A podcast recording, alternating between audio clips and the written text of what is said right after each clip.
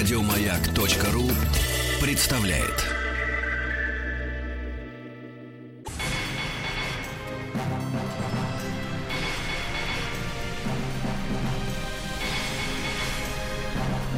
Собрание слов с Андреем Максимовым.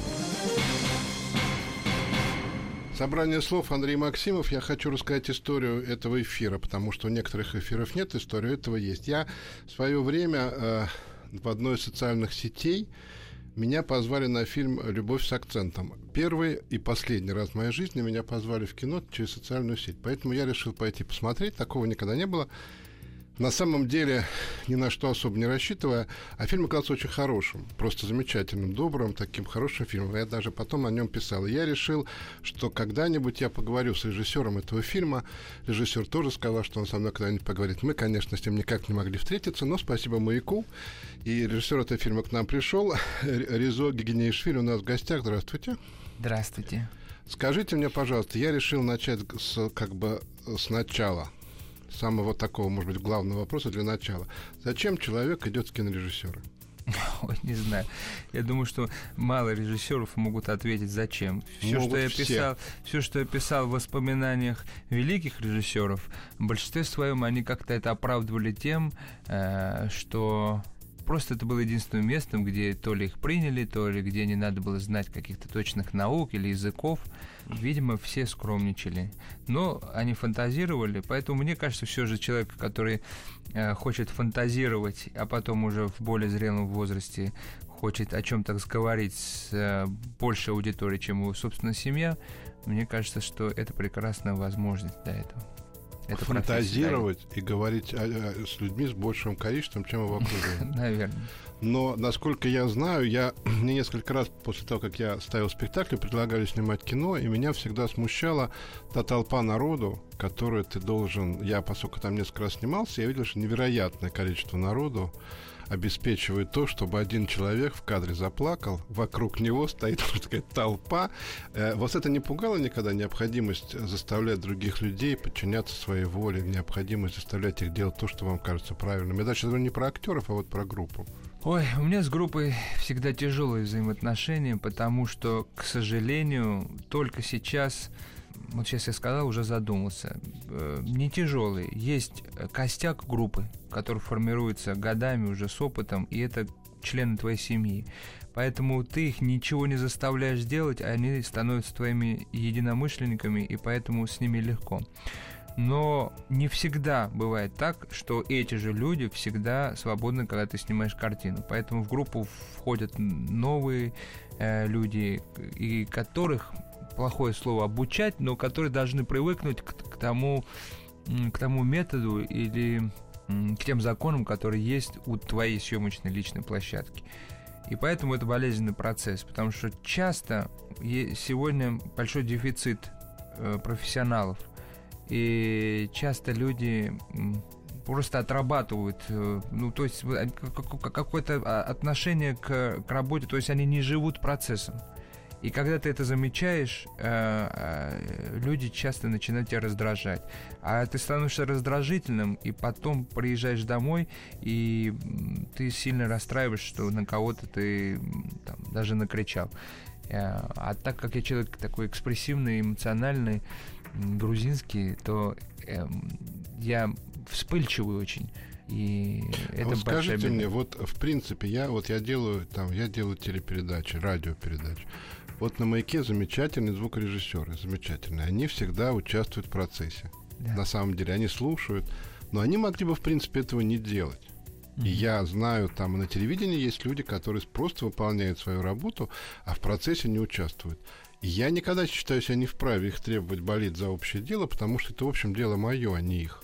А вы считаете, что это не так? Что вот кино, это каждый человек должен к нему относиться как к собственному делу? А, а, я считаю, что да, потому что ну, даже, наша, даже нашу беседу, э, если уважаемый ваш звукорежиссер, а вот сейчас только перед тем, как я сел, он зашел, поправил, направил так микрофон, что меня слышала аудитория, и что мы с вами беседовали, это было технически возможно.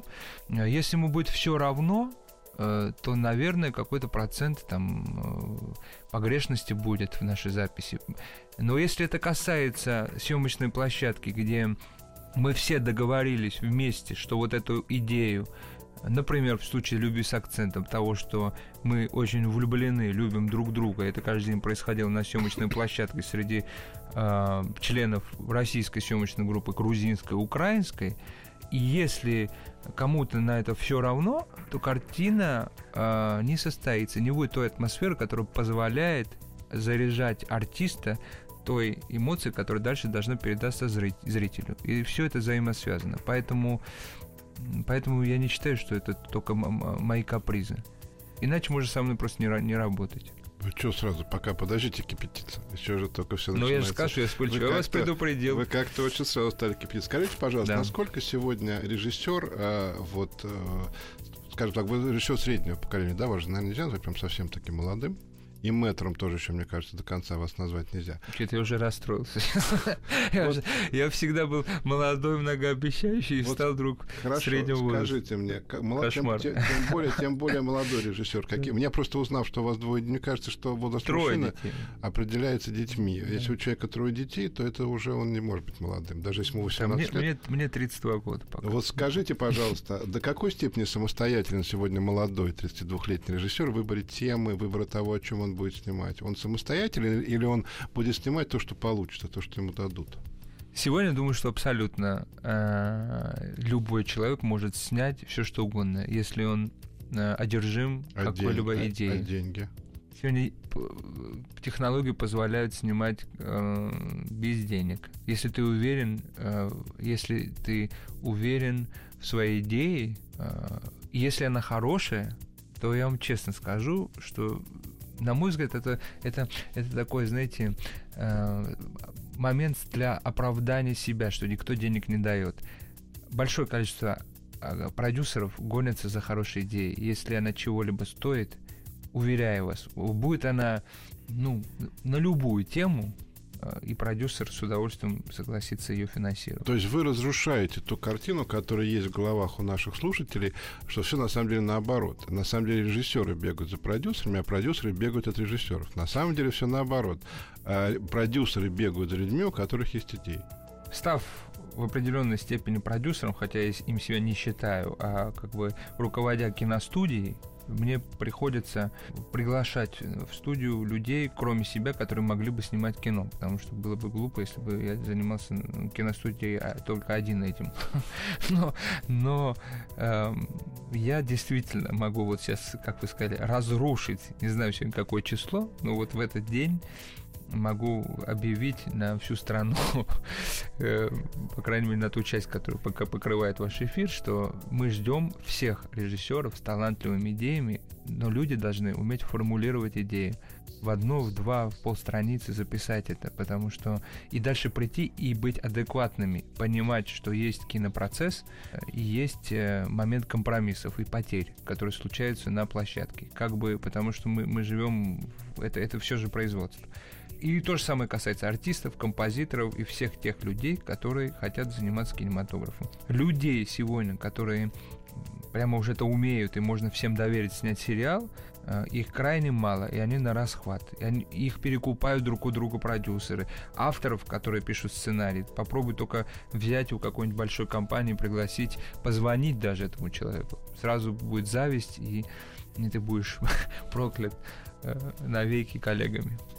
Ну, чуть иронизирую, но тем не Нет, менее... Ну, вы говорите, вы, э, поскольку я пишу очень много сценариев, вы говорите удивительные вещи, потому что э, я знаю сам некоторое количество режиссеров, э, которые ищут, у которых есть идеи, которые ищут работу и не могут ее найти. И не потому, что их идея не, не нравится, а потому что продюсер говорит, нету денег, я не знаю, куда это деть, я не знаю, что это. это. А вы, но вы создаете какую-то картину потрясающе оптимистическую. Ну, я говорю про себя. Единственное исключение может быть, что там, есть предложение снять картину какую-то, ну, там, я говорю про малобюджетные картины э, с интересной крепкой историей. Если человек приходит, хочет снять Одиссею, да, действительно, здесь без поддержки центральных каналов э, и там э, без государственных структур, которые поддерживают подобного рода картины, я думаю, что это, конечно, тяжело сделать. Но я говорю про картины, про, про кино вообще. И, и, честно говоря, здесь, здесь вот то, о чем я говорил выше, если ты хочешь действительно, то э, не обязательно начинать с того, что ты хочешь снять там Илиаду. Если ты хочешь заниматься кинематографом, ты можешь ее отложить на какое-то время. И снять Одиссею. И, и, и снять «Видите в тигровой шкуре». Скажите, пожалуйста, а как получилось так, что вы руководите киностудией? Получилось как раз-таки э, так, что я не знаю, почему у меня такие складываются тяжелые отношения, не тяжелые, а про продюсеры, если приглашают меня, то это всегда сценарий, который мне не нравится. Как-то так сложилось э, моей, моя биография, что я достаточно свободолюбивый человек и, и принципиально, если это касается каких-то там, сценарных или дальше уже там подбора артистов и там, в угоду коммерческой привлекательности картины я не могу ставить, к сожалению, это моя проблема, того или иного артиста, которого продюсеру кажется, что правильно ставить если мы говорим про продюсерское кино. И поэтому я постарался объединиться с группой единомышленников, с которой мы создали компанию, и сейчас мы спорим внутри, безусловно, но тем не менее я понимаю, что это люди, ну, это, это люди, с которыми мы одинаково смотрим на вещи. Вы создали киностудию, которая теперь снимает кино независимо от других киностудий. Да, кино и телевизионные сериалы для телеканалов. И ваша киностудия, я не спрашиваю вас, не прошу у вас финансового отчета, естественно, да. но ваша киностудия нормально существует. Слава богу, да. За счет чего? За счет производства э, телесериалов и за счет э, за счет того, что мы, ну, я не могу сказать, что прямо у нас большой прокат на какой-то успех, но тем не менее мы на пути, я надеюсь, к этому. А это как происходит? Это вы приходите к руководству... Как появляется сериал? Вы приходите к руководству канала и а говорите... А вот, вот я про это и говорю. Вот, например, у тебя есть хорошая идея, ты смотришь хороший американский сериал, но ты понимаешь, как, как можно создать что-либо стоящее там в контексте, в сегодняшнем контексте там нашей страны, что будет интересно зрителю. И ты с группой авторов придумываешь определенную идею, или ты придумываешь, и дальше э, а, эти авторы пытаются ее расписать, или же сам вообще пишешь, и предлагаешь, э, например, каналу делать пробную одну серию, пилот так называемый. Ты снимаешь, вкладываешь все свои знания, силы в эту историю, и если дальше это проходит, значит, э, этот продукт, он дальше проходит много инстанций, включая там фокус-группы каналов и там, ну, много фильтров сложных, которые нужно пройти, чтобы там по определенным баллам и по рейтингу, позная аудиторию канала, ты, поп, ты, ты попал или не попал в эту аудиторию. Вот если ты попал, то тогда канал сам заинтересован в качественном продукте. Поэтому дальше тебе с тобой заключают контракт, и ты э, Все разговоры про то, что есть э, определенная мафия, которая на каждом канале есть определенная мафия. Так говорят зрители все время друг другу. И меня про это все время спрашивают, хотя я не имею никакого отношения к телевизионному кино, но маленькое отношение. Это все разговоры. Никакой мафии нет, и любой талантливый человек, если у него хорошая идея, он сделает то, что вы сказали. Ну, если бы даже была бы какая-либо мафия, то мафия за, заинтересована в сильных э, членов, э, чтобы подпитать вот эту свою ор- организацию. Поэтому говорить про Кокоза Ностру, значит, им нужны какие-то определенные руки, солдаты, умы, советники, чтобы организация была сильной. Поэтому, если ты талантлив, ты нужен любой организации. Поэтому я, честно говоря, это все разговоры в пользу бедных. Я в это не верю. Э, невероятно оптимистичный Резо Генишвили у нас сегодня в гостях. Мы продолжим после небольшого перерыва.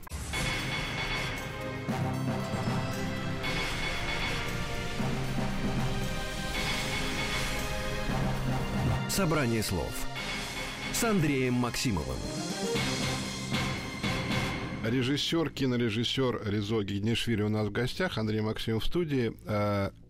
Бесконечно, я думаю, когда у вас берут интервью, у вас берут интервью и как у режиссера, и, я так думаю, как у... Я не только думаю, я это видел, как у мужа дочки Михалковой. Вас наверняка спрашивают про дочку, про Михалкова и так далее. Вас это очень раздражает? Нет. Вы не хотите выглядеть таким самостоятельным режиссером, который вы полюбили женщину? Я так думаю, что вы же полюбили не дочку Михалкова, а вы полюбили женщину. Ну, она оказалась дочкой Михалкова, могла бы не оказаться. И с этого момента вы, воспринимаете как человек клана. Потому что Михалкова же это такой, так люди считают клан. Это нормально? Вот вы сейчас сказали, вы не хотели бы быть самостоятельным в начале вопроса? Выглядеть самостоятельно. Выглядеть? Выглядеть. Не, вот то, что вы самостоятельно, видно. Да, мне, мне, вот я, мне все равно, как выглядит для какого-то человека, который изначально на меня смотрит, как на, на, на, на человека, который женился на Михалкове. Поэтому мне, честно говоря, мне все равно, мне гораздо ценнее мои с ним личные отношения э, и возможность там спросить, э, взять тот или иной, иной там совет насчет картины, обсудить, или мне ценно то, что он со мной обсуждает свои картины. И мне э, нравится э, прежде всего я люблю это мне в грузинской передаче спросили что вы когда был в эфире как раз таки какая какое из творений вашего тестя вам нравится больше всего ну там как такой какой перевод дословно да? дочь. я сказал Надя да поэтому конечно надо знать Надю надо знать меня но но э, меня не раздражает потому что невозможно объяснять людям что-то вот невозможно говорить что нет никакой мафии, если ты талантливый артист, так или иначе тебя снимут кино. Иначе не появлялись бы те картины, не появлялись бы люди, которые, которые сегодня завоевывают там свое пространство в, в киномире. Потом у меня нет никакого комплекса, потому что до того, пока я женился э, на, на клане или на Наде или на как, ком угодно, я, так сказать, я, я в своем возрасте, слава богу, я состоялся. У меня достаточно успешные были работы, э, и я Э, опять я-я-я, но, но я учился в Авгике, потом оказался, слава богу, на замечательной площадке у Федора Бондарчука 9 роты, потом мы снимали «Обитаемый остров», потом там я снимал «Жару», там 9 месяцев, и они были все успешные, и коммерческом в смысле, и, э, так сказать, все продюсеры вокруг, они как-то обращали на меня внимание, и у меня была работа. Поэтому и сейчас я, я, я как-то а вы помните знакомство с Михалковым? Да, помню. Это как происходило? Это происходило так. Мы снимали девятую роту, и потом я оказался во время съемок э, сериала «Девять месяцев», где играла его дочь Анна. А, там много замечательных артистов, сейчас не буду перечислять, но такого из первого эшелона э, отечественного кино. И Аня, видимо, что-то рассказывала Никита Сергеевич, я не знаю. Ну, потом э, э, такие талантливые продюсеры, как Леонид Верещагин, ну, они, вот я говорю как раз-таки про, про формирование групп. И он знал, что вот есть такой э, резвый, шустрый на площадке у, Феди человек. И мы были на кинотавре, и я кого-то попросил, давайте мы познакомимся. И первое, что он сказал, там какая-то вечеринка, шумно. Он сказал, Старик, ты пойдешь ко мне работать? Вот так я с ним познакомился. А потом был фильм «Жара», и я помню, я вышел из темного зала, когда еще шел э, просмотр, э, и увидел его, сидящего в последнем ряду где-то. Э, и, конечно, напрягся, потому что я очень ценю его как художника, мне интересно то, что он делает в кино. А, и когда мы вышли, подошел ко мне Федор, это был такой, такой, такой сумбур такой, все поздравляют, что-то говорят, мне действительно... И Федор меня как-то как через толпу провел, и вдруг я передо мной возник в знаменитой фуражке с усами знаменитый режиссер. И он сказал очень теплые, хорошие слова про картину. И потом мы как-то плавно перешли к бару, и всей группой начали выпивать водку. Э, и такой свойственной манере крепкую руку так как, как, как-то прижал меня к себе, и, и все. На этом было вот, вот так мы и познакомились. А какого-то знакомства, когда вы выяснили, что будете его родственник, отдельного не было? Там прощение руки дочери или что-нибудь такое? Ну, это приличная семья, безусловно, было. Вы просили руки дочери? Нет, это пикантная ситуация такая, потому что я, так как его уже знал, и все время мы с ним здоровались друг с другом, э, находиться в отношениях, когда я знаю, что я с Надей встречаюсь, э, при этом я с ним здороваюсь и делаю вид, что ничего не происходит, как-то неловко. Поэтому я, безусловно, приехал к нему домой, и, и, э, и вот так сказать, сказал, что вот мы в отношениях на что он, он как бы, я помню, был такой какой-то ужасно длинный, а теннис же это нескончаемая история, это же не футбол, что там пенальти и закончилось. Теннис может длиться 6 часов, а он да. смотрел этот теннис после какого-то там воскресного обеда. И этот теннис не заканчивался, я был в аду, потому что, да-да-да, сейчас, сейчас, сейчас, и этот теннис я ненавидел с этого момента никакой теннис. И в таком напряжении я посмотрел там три часа тенниса, и потом мы вышли, сели на веранду, и я как-то начал что-то говорить. Он внимательно слушал. Надо сказать, что он очень в этом смысле такой стойкий человек. А что-то вам сказал? Э, типа там обидишь, убью?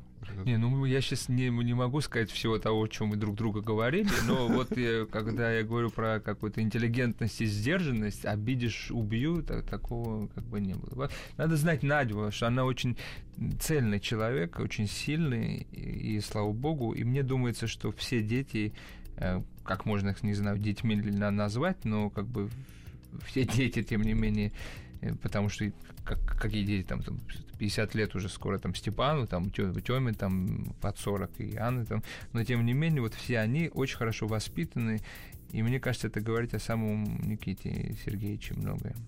Потому что я считаю, что вот у меня сейчас свои дети, и я бы мечтал, чтобы у меня были такие дети, как Надя. А что-то э, есть такое, что, может, вам Надя рассказывала? Что самое главное? Например, как ее... Мы очень у нас такие хорошие отношения с Никитой Сергеевичем. Он мне рассказывал и на эфире, и без эфира какие-то вещи про то, как он воспитывал детей, про то, как его воспитывал его папа.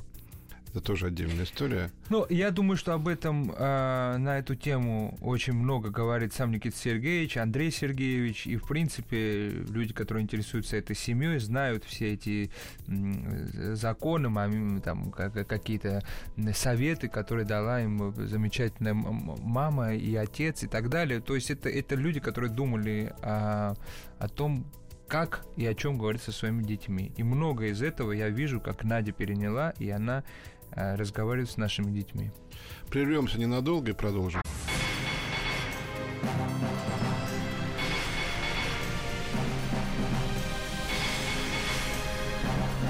Собрание слов с Андреем Максимовым.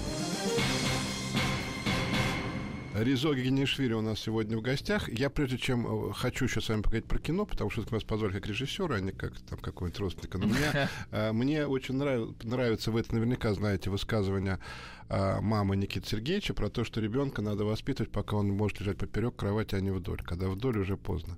Есть ли что-то самое главное, что, что не должен делать отец со своими детьми? Не должен. Или ничего, ничего такого нет, что делать, что делается? Я сейчас с вами говорю, как с отцом троих детей. Да, я бы не хотел, чтобы вот есть такая позиция, когда совсем друзьями становится, ну, в таком, знаете, пренебрежительном. То есть, то есть, когда отношения стираются, когда ты там, когда вот я, у меня есть пару моих товарищей, которые со своими детьми, они намного старше меня, ну, там, наверное, лет 15, и их дети, по сути, моего возраста, там, даже, ну, больше.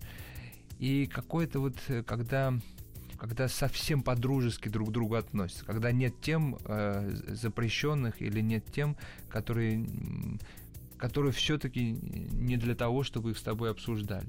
Есть какие-то вещи, которые я, я бы не хотел со своей дочкой обсуждать. То есть с детьми нельзя быть близкими-близкими друзьями?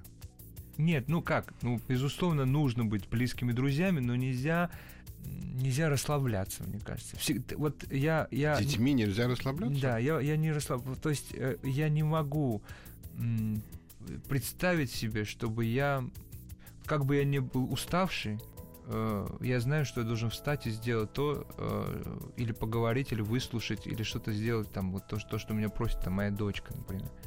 Я, я не могу себе позволить там ей врать я не могу себе позволить дать ей слово, и даже в таком маленьком возрасте, и этого не сделать. А сколько ей Вот Нине три, три с половиной года. А вы можете сказать э, дочке, я устал, не могу разговаривать, я устал? Нет. Я могу, безусловно. Я могу, я, могу, я могу сказать, но я должен это объяснить. Я не могу отмахнуться. Я должен объяснить, потому что она все, и для нее это все очень, очень важно. А когда я говорю про дружбу, это не про настоящую дружбу, а даже между друзьями есть такое пренебрежение какое-то. Вот чтобы этого не возникало между родителями. А, она всегда должна знать, что есть э, отец и, и мама, и это, это и, и должна быть дистанция, вот это уважение как бы к ним. Потому что я, эм, я, я считаю, что это обязательно нужно. То есть отношения родителей и детей это все-таки отношения неравных людей. Я считаю, да. Сколько бы не было ребенку лет? Я считаю, да. Я считаю, я, по крайней мере, к своему отцу так относился. Я не, я не, мог, я не могу себе представить, чтобы я ему сказал, принеси мне там, встань или там, слышишь, там, какие-то такие вещи. Это грузинская история или это, или это такая? Вот э, то, что показывает опыт, опять же, семьи Михалковых, это не грузинское, это, это мне кажется, это нормальное воспитание. У меня, у меня тоже был миф, что вот мы, грузины, стол, собираемся. Значит, такой же стол был накрыт э, на Никольной горе, и отец сидел на том же месте, где и мой отец, и и когда входили дамы, муж, мужчины вставали и так далее. То есть мне кажется, что это как Мой папа был поэтом и переводчиком. Он по построчникам переводил огромное количество стихотворений грузинских поэтов. У нас все мое детство прошло под то, что к нам приезжали грузинские поэты, которые потом стали классиками, и армянские поэты тоже к нам приезжали. Я ездил в Грузию с отцом, и мне показалось, что отношение к старшим в Грузии принципиально иное, чем в России. Оно принципиально более уважительное – и человек, ну, там не может быть такого, что молодой человек хамит пожилому человеку, даже что то тут не делал. Это не так? Вы знаете, может быть, я не хочу анализировать, какие отношения, будучи грузином, у русских к своим старикам. Э, но для меня, когда я вижу пожилого человека, у меня какой-то, я не знаю, особый трепет, что ли. Я не, я не знаю. Я, я знаю, что я, если мне повезет, я окажусь на их месте. И мне бы не хотелось, чтобы кто-то меня так как- как-то в очереди меня подвинул. При этом я уважаю, при этом я знаю сто процентов, что эти старики могут быть совершенно не знать, что хорошими людьми. Они могут быть эм, капризными э, и, в принципе, люди, которые прожили не очень достойную жизнь. Они могут и такими быть. Но это не позволяет мне вести себя как-то как-то ну, некорректно. Не, не то, что ну, как-то даже не могу вот сформулировать. Я, я... я начал с того, что мы говорили про фильм «Любовь с акцентом», и э, я, когда смотрел это кино э, в кинотеатре «Октябрь», сидя на последнем ряду, я вдруг и там видел всех этих людей, видел, что никто не уходит, я видел весь зал, никто не уходит.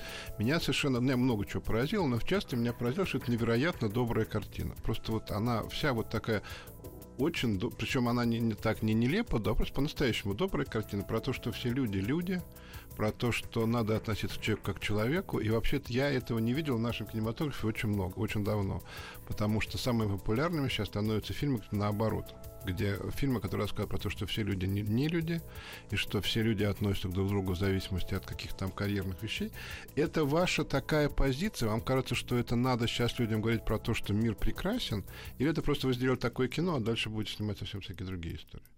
Во-первых, я с вами не соглашусь. Э, как раз-таки наиболее собираемые картины э, в российском прокате э, это комедии, которые э, изначально объявляют о том, что это будет очень добрая картина, и так э, рекламируют э, фильм для того, чтобы люди шли в кинотеатр. Но мне кажется, что добро, любовь или то, что, быть может, вы увидели в нашей картине, это вещи, которые невозможно симулировать. Поэтому э, использовать это в, рекламной кампании картины для меня это чуть нелепо, потому что такое количество самое доброе кино, такие, знаете, слоганы, манящие зрителей в кино, это, это добрая комедия. Потом я где-то обнаружил в записных книгах, э, книж, книжках, э, за, за, за записях у Гоголя было, по-моему, я сейчас забыл, как грусть от того, что не видишь добра в добре какая-то странная, стра, стра, и, и мне, я, я понял, что это какое-то нашествие всего доброго, как, это как, как такая, такая, сейчас не в политическом смысле, какая-то поставленная американская улыбка такая, которая человек улыбается, но потому что вот эта улыбка как знак но принято. Я хочу сказать, я хочу, может быть, вы не в курсе, что в вашем фильме этого нет ваш фильм по-настоящему. Ну, безусловно. Сейчас я перейду через запятую и буду хвалить свой фильм. Трогать, очень правильно. У вас трогательный и э, с очень хорошими актерскими работами. Такой хороший, трогательный. Вот если мы вернемся в начало нашей беседы и э, поговорим опять же, что значит группа, э, что значит люди для тебя, куда, куда бы я ни приехал. А, мы, мы снимали картину и на море, в Грузии, в горах, но куда бы мы со, с нашей группой не приехали, нас встречали люди, которые нас заряжали такой энергией, что надо быть, я не знаю, Кощей бессмертным, чтобы не почувствовать и не прочувствовать эту теплоту, которую они нам дарили. Поэтому я думаю, что э, достоинство этой картины как раз-таки мне кажется, сама Грузия есть достоинство картины. И те люди, которые нас встречают. Вопрос был, мой, был, мой, был мой в следующем. Вы дальше, вот эта вот линия искренней, видимо, внутренней вашей, видимо, вы так относитесь к людям, я так понимаю, а, доброты, это будет линия того, что вы будете, что вы будете делать, или это просто так получилось? Ну, я бы сказал, что моя, моя линия, или то, что там, я, я пытаюсь все-таки думать и хочу думать, что, точнее не думать, а я уверен, что мне необходимо в кино э, иметь хоть одного человека, которого я очень сильно люблю и за которого я переживаю. Я бы не хотел говорить а, в целом о своих персонажах и, и о людях думать так, так свысока, что я где-то там на облаках а, сижу, а внизу какие-то букашки проживают свою жизнь и рассказывать хладнокровно про их какие-то перипетии или там как сломанные судьбы и так далее. Мне очень хотелось бы верить, что верить вообще в человека и, и даже самому плохого, который совершает ужасные поступки, и находить ему оп- оправдание. Это может быть не совсем правильно, но в принципе я так... Я, я даже иногда в жизни, когда человек что-то делает мне нехорошее, такое бывало, я не могу до конца себе объяснить, почему. удивляюсь до сих пор. Хотя с возрастом понимаю, что потому. Скажите мне, вот то, что вы сказали, э, это очень мне близкий, понятный образ, когда режиссер входит в мир своих героев, как э, Миклуха Маклай туземцем, и рассказывает про ужасную жизнь неких каких-то людей, которые, в общем, ну, они называются русскими людьми, но они не имеют никакого отношения mm. к, к его собственной жизни, он эту жизнь не знает далее. Такие фильмы, э, они ходят на фестивали, их очень хвалят критики и так далее. Вы к такому кинематографу относитесь категорически отрицательно, или все-таки в нем есть что-то, на ваш взгляд, и хорошее тоже? Я вообще категорически ни к чему так не отношусь, кроме тех, э, там, кроме тех, тех понятных вещей, которые уже невозможно терпеть, там, как, как ну, там, я не знаю, там, простые какие-то вещи, там, как убийство, воровство и так далее. Но фильм это высказывание автора, это, это момент для дискуссии дальше, и поэтому правы и те, которым нравится этот фильм, и правы и те, которым не нравится а на вам? фестивалях. Мне, мне бы хотелось бы, вот я для себя, вот я позавчера смотрел картину «Крестный отец», пересматривал для того, чтобы там отметить какую-то работу оператора, неважно. Я смотрел, что бы было бы с крестным отцом, если бы Коппола снимал все то же самое, просто не видел в этом итальянской семьи с этой мамой, с их взаимоотношениями, э, с тем, что главный герой вынужден защищать свою семью, э, и за это все равно э, должен поплатиться в конце этого фильма и потерять все самое дорогое, что у него есть, эту дочку. Если бы это были те же люди, которые просто ходят и убивают. Это не был бы великим фильмом. Это была бы картина достаточно средний боевик. Поэтому для меня искусство все-таки это возможность анализировать и пытаться исследовать, почему даже самый плохой человек пришел к тому или, или, или иному решению. Вот этот путь для меня более интересный, и и в целом, сейчас это очень пафосно позвучит, но мне Евангелие без воскрешения, оно, оно, ну, как бы для меня трудно, совершенно трудно представляемо. Для меня весь этот путь, все проповеди, которые существуют э, в этом великом тексте, все-таки для меня требуют вот в, в конце воскрешения. Иначе это, это, это для меня было бы... То есть вам кажется, что искусство, фильм в частности, должен быть все-таки с таким светлым концом? должен давать какую-то надежду. Безнадежное кино вам кажется э, плохим. Вам лично. Мы сейчас не говорим, как есть на ну, самом это деле. же такой процесс. Ты можешь посмотреть безнадежное кино, но если режиссер талантливый, ты дальше можешь ходить и, пережив определенные эмоции, внутри тебя может родиться та надежда или тот импульс, который тебе позволит менять мир вокруг себя потому что и с другой стороны какой-то врач, как говоря о болезни э, человека, он, он говорит об операции, и может быть это не совсем приятно, но ее надо делать, поэтому, поэтому. А вы для себя хотите двигаться куда, как режиссер? Я бы для себя это очень такой прост, абстрактный. Я не, вот я повторюсь, наверное, я бы хотел не потерять веру в Бога и в человека. Это не одно и то же? Да, ну, прежде всего, конечно, одно и то же, если говорить сначала, да. Скажите, пожалуйста, вы, э, вы сейчас что-то делаете? У вас есть сейчас какие-то... Лично вы, как не, не ваша студия, как она называется? Небо. Какое хорошее название, слушайте. Кинокомпания «Небо». Замечательное название. Вот не телекомпания, теле или Кино. Нет, не кинокомпания «Небо», а вы лично сейчас что-то делаете? Да, я делаю. Я уже много лет, 6 лет пишу сценарий. Я вот вроде подхожу к тому, чтобы начать задумываться о, про, о, о запуске картины. Все, еще- ну, просто, к сожалению, трудные времена сейчас. Я очень волнуюсь, чтобы была возможность реализовать эту историю. Э, И параллельно мы сняли вторую часть «Любви с акцентом», но я попытался, опять же, потому что я вот Понимаете, говорить о, о любви э, несколько раз о той же... ну, то есть я снял еще одну новеллу грузинскую и, и пригласил своих друзей Романа Пригунова, Карена Ганесян, который один снял про Москву, про город, который сам любит, другой про Ереван и, и- и так далее. Поэтому это будет такая уже как бы география любви с акцентом Сайнши. Сейчас вернемся к нашей беседе подробнее. Я не понял, что вы рассказали. Сейчас я попро- попробую в заключительной части понять, о чем мы говорим. Собрание слов с Андреем Максимовым. Резо Генишвили сегодня в гостях у Андрея Максимова. Э, Вы, вы- мы закончили на том, что есть фильм, который состоит из трех частей. «Любовь в Москве», «Любовь в Ереване» и «Любовь в Грузии». Правильно я понимаю? Или из трех, или из четырех. Там, сейчас еще мы думаем Киев. про четвертого. Киев. Нет, там, там, не, в- во всех этих новеллах внутри еще персонажи, которые могут быть из Казахстана, Украины и так далее. То есть я говорю про, то есть это, А не- это фильм в какой стадии находится? этот фильм находится в стадии монтажа. А как же вы думаете про четвертый? Ну, если- потому что в монтаже есть какие-то вещи, которые можно доделывать, и, и де- делать какую-то сквозную линию, которая собирает все остальные новеллы и так далее. А вы в этом фильме кто? Продюсер и режиссер одной из новелл. А вы вмешивались в работу коллег? Да, Грубо? грубо. А коллеги что говорили?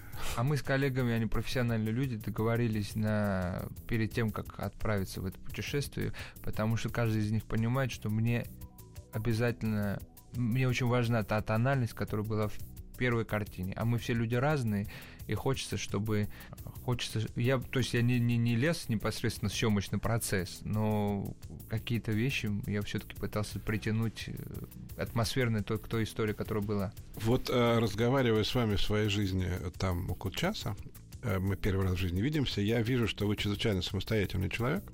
Просто невероятно.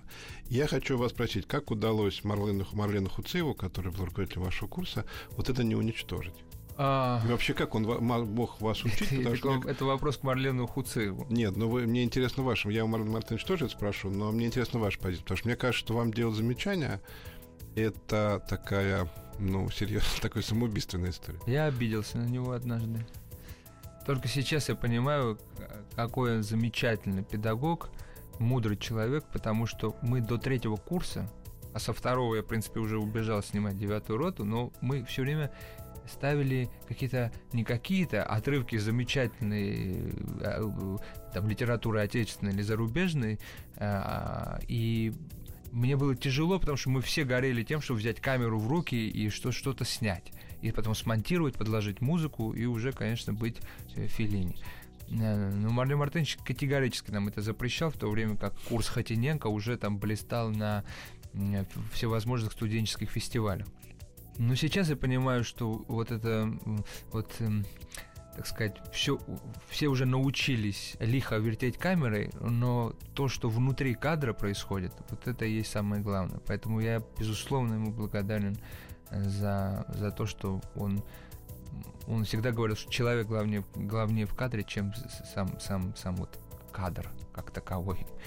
А у вас отношения, Картинки, картинки. от- отношения были нормальные или У тяжелые? нас были блестящие отношения с первых, с приемных, а, с, с- с- экзаменов, а, собеседования, которые я обложил себя книгами и огромным количеством, это потому что собеседование, надо объяснить слушателю, что первые туры в ГИК это три тура, это просто разговоры с э, будущим мастером. Который он проверяет твою эрудицию, фантазию и так далее. А я окончил школу в Москве. Естественно, я не мог себе представить, что мой мастер заговорит со мной на грузинском языке а, и будет спрашивать про грузинскую литературу. И, а я был супер подготовлен во всем остальном, только не в этом. И он дальше стал читать Бараташвили сам наизусть, э, и он обожает по поэзию. А наша дружба состоялась, он, Марина Матович, обожает Пушкина. И мы в день его рождения устроили э, такой салонного типа э, вечер, э, куда, значит, мы все нарядились в костюмы той эпохи и читали стихи, а я спел ему романс такой грузинском, так сказать, э, интерпретации э, русский романс. И он был счастлив. Потом я поставил отрывок, и он поставил мне три. А я был страшно расстроен, потому что, в принципе, с других курсов приходили люди, и студенческий такой там, мир, что все обсуждали, там, что как хорошо там. И потом, после какого-то банкета, он сказал, проводи меня домой. Я пришел к нему, и он сказал, что, старик, ты понимаешь, ты грузин, и я знаю, какой у тебя характер. Если бы я тебя поставил 5, ты бы ходил три остальных курса, гордился тем, что у тебя отлично за, за, за, за, эту, за этот отрывок. И ты бы перестал все делать дальше. И потом меня он оставил на, лестнич, на лестничной клетке, э, вышел, э, что-то там искал, э, вышел и подарил мне черно-белую фотографию, где он и Федерико Феллини во время Московского кинофестиваля значит, гуляют по Красной площади. Я его поставил в рамочку. Но я, честно говоря, считаю, тем не менее, что когда человек достоин, чтобы его хвалили, его в этот момент надо хвалить. Потому что завтра-послезавтра, например, он не, не, не доживет до завтра. Какое у вас самое главное пожелание к самому себе как режиссеру? Быть стойким. Не талантливым, а стойким? Почему? Потому что стойким и терпеливым, усидчивым. Потому что да больше всего поте- побоюсь сейчас потерять э, то, что некоторые люди вокруг меня называ- называют талантом. Что, что во мне, э, как бы, они видят, что это есть. Потому что из-за того, что ты распыляешься, особенно вот сейчас с этой кинокомпанией, с другими разными проектами, ты, я не занимаюсь одним а это очень плохо. Режиссер должен заниматься. Я смотрел интервью Бергмана совсем недавно, где он рассказывает про свой распорядок, как он встает три часа сначала, там, после завтрака, он ходит долго. Смешно говорить, что бес, бесы боятся воздуха, поэтому не обязательно надо ходить, гулять и прогонять их. После этого он приходит и три часа пишет. Неважно, он тут ты должен сидеть и три часа писать. А потом три часа он читает. А ваш сценарий, который э, вы пишете 6 лет, можно хотя бы несколько слов сказать, он о чем? Это современная история, это историческая история, или вы не хотите про это говорить? Да, я не, не хотел про это говорить. Это, это советские годы. Это то, что мне говорил Урсуляк. Снимать тяжелее всего. Снять Москву 80-х годов невозможно. Но это будет Грузия 80 Возможно, Ну, то же самое. Не пугает вас? Нет, нет, не пугает. Не, ну, как? Все пугает, конечно. Лю- любая работа в начале своего пути, она пугает. Потом ты запускаешься, и в этот, этот процесс уже необратимый. Кроме э, здоровья близких людей, есть ли чего-то, чего вы в жизни боитесь? Ну вот то, что, то, что из-за того, что ты неуважительно относишься к э, таланту, который тебе дан, он может исчезнуть. Резо Генишвили сегодня был у нас в гостях. Я завершаю передачу. Хочу сказать вам огромное спасибо. Вам потому, огромное спасибо. Потому что я, э, посмотрев фильм «Любовь с акцентом», я подозревал, что его режиссер интересный человек, ну, потому что не несет человек, только кино не снимет. И мне было приятно в том, что я не ошибся, что мои, вот, потому что с вами очень интересно разговаривать. Вы очень самостоятельный и резкий человек. Мне такие люди, например, очень нравятся. Мне кажется, только такие люди могут снимать кино. Такие милые, милые, интеллигентные, плавные кино снимать не могут. Они могут другое что-то делать. Спасибо вам большое. Э, надеюсь, что вы у нас не последний раз. Андрей Максим был в студии МК. Всего доброго, до свидания, пока. Андрей Максимов и его «Собрание слов». Еще больше подкастов на радиомаяк.ру